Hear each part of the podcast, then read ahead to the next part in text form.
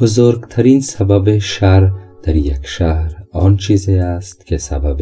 پراکندگی و پریشانی شهر می گردد و بزرگترین سبب خیر آن چیزی است که سبب سازواری و یک پارچگی شهر می شود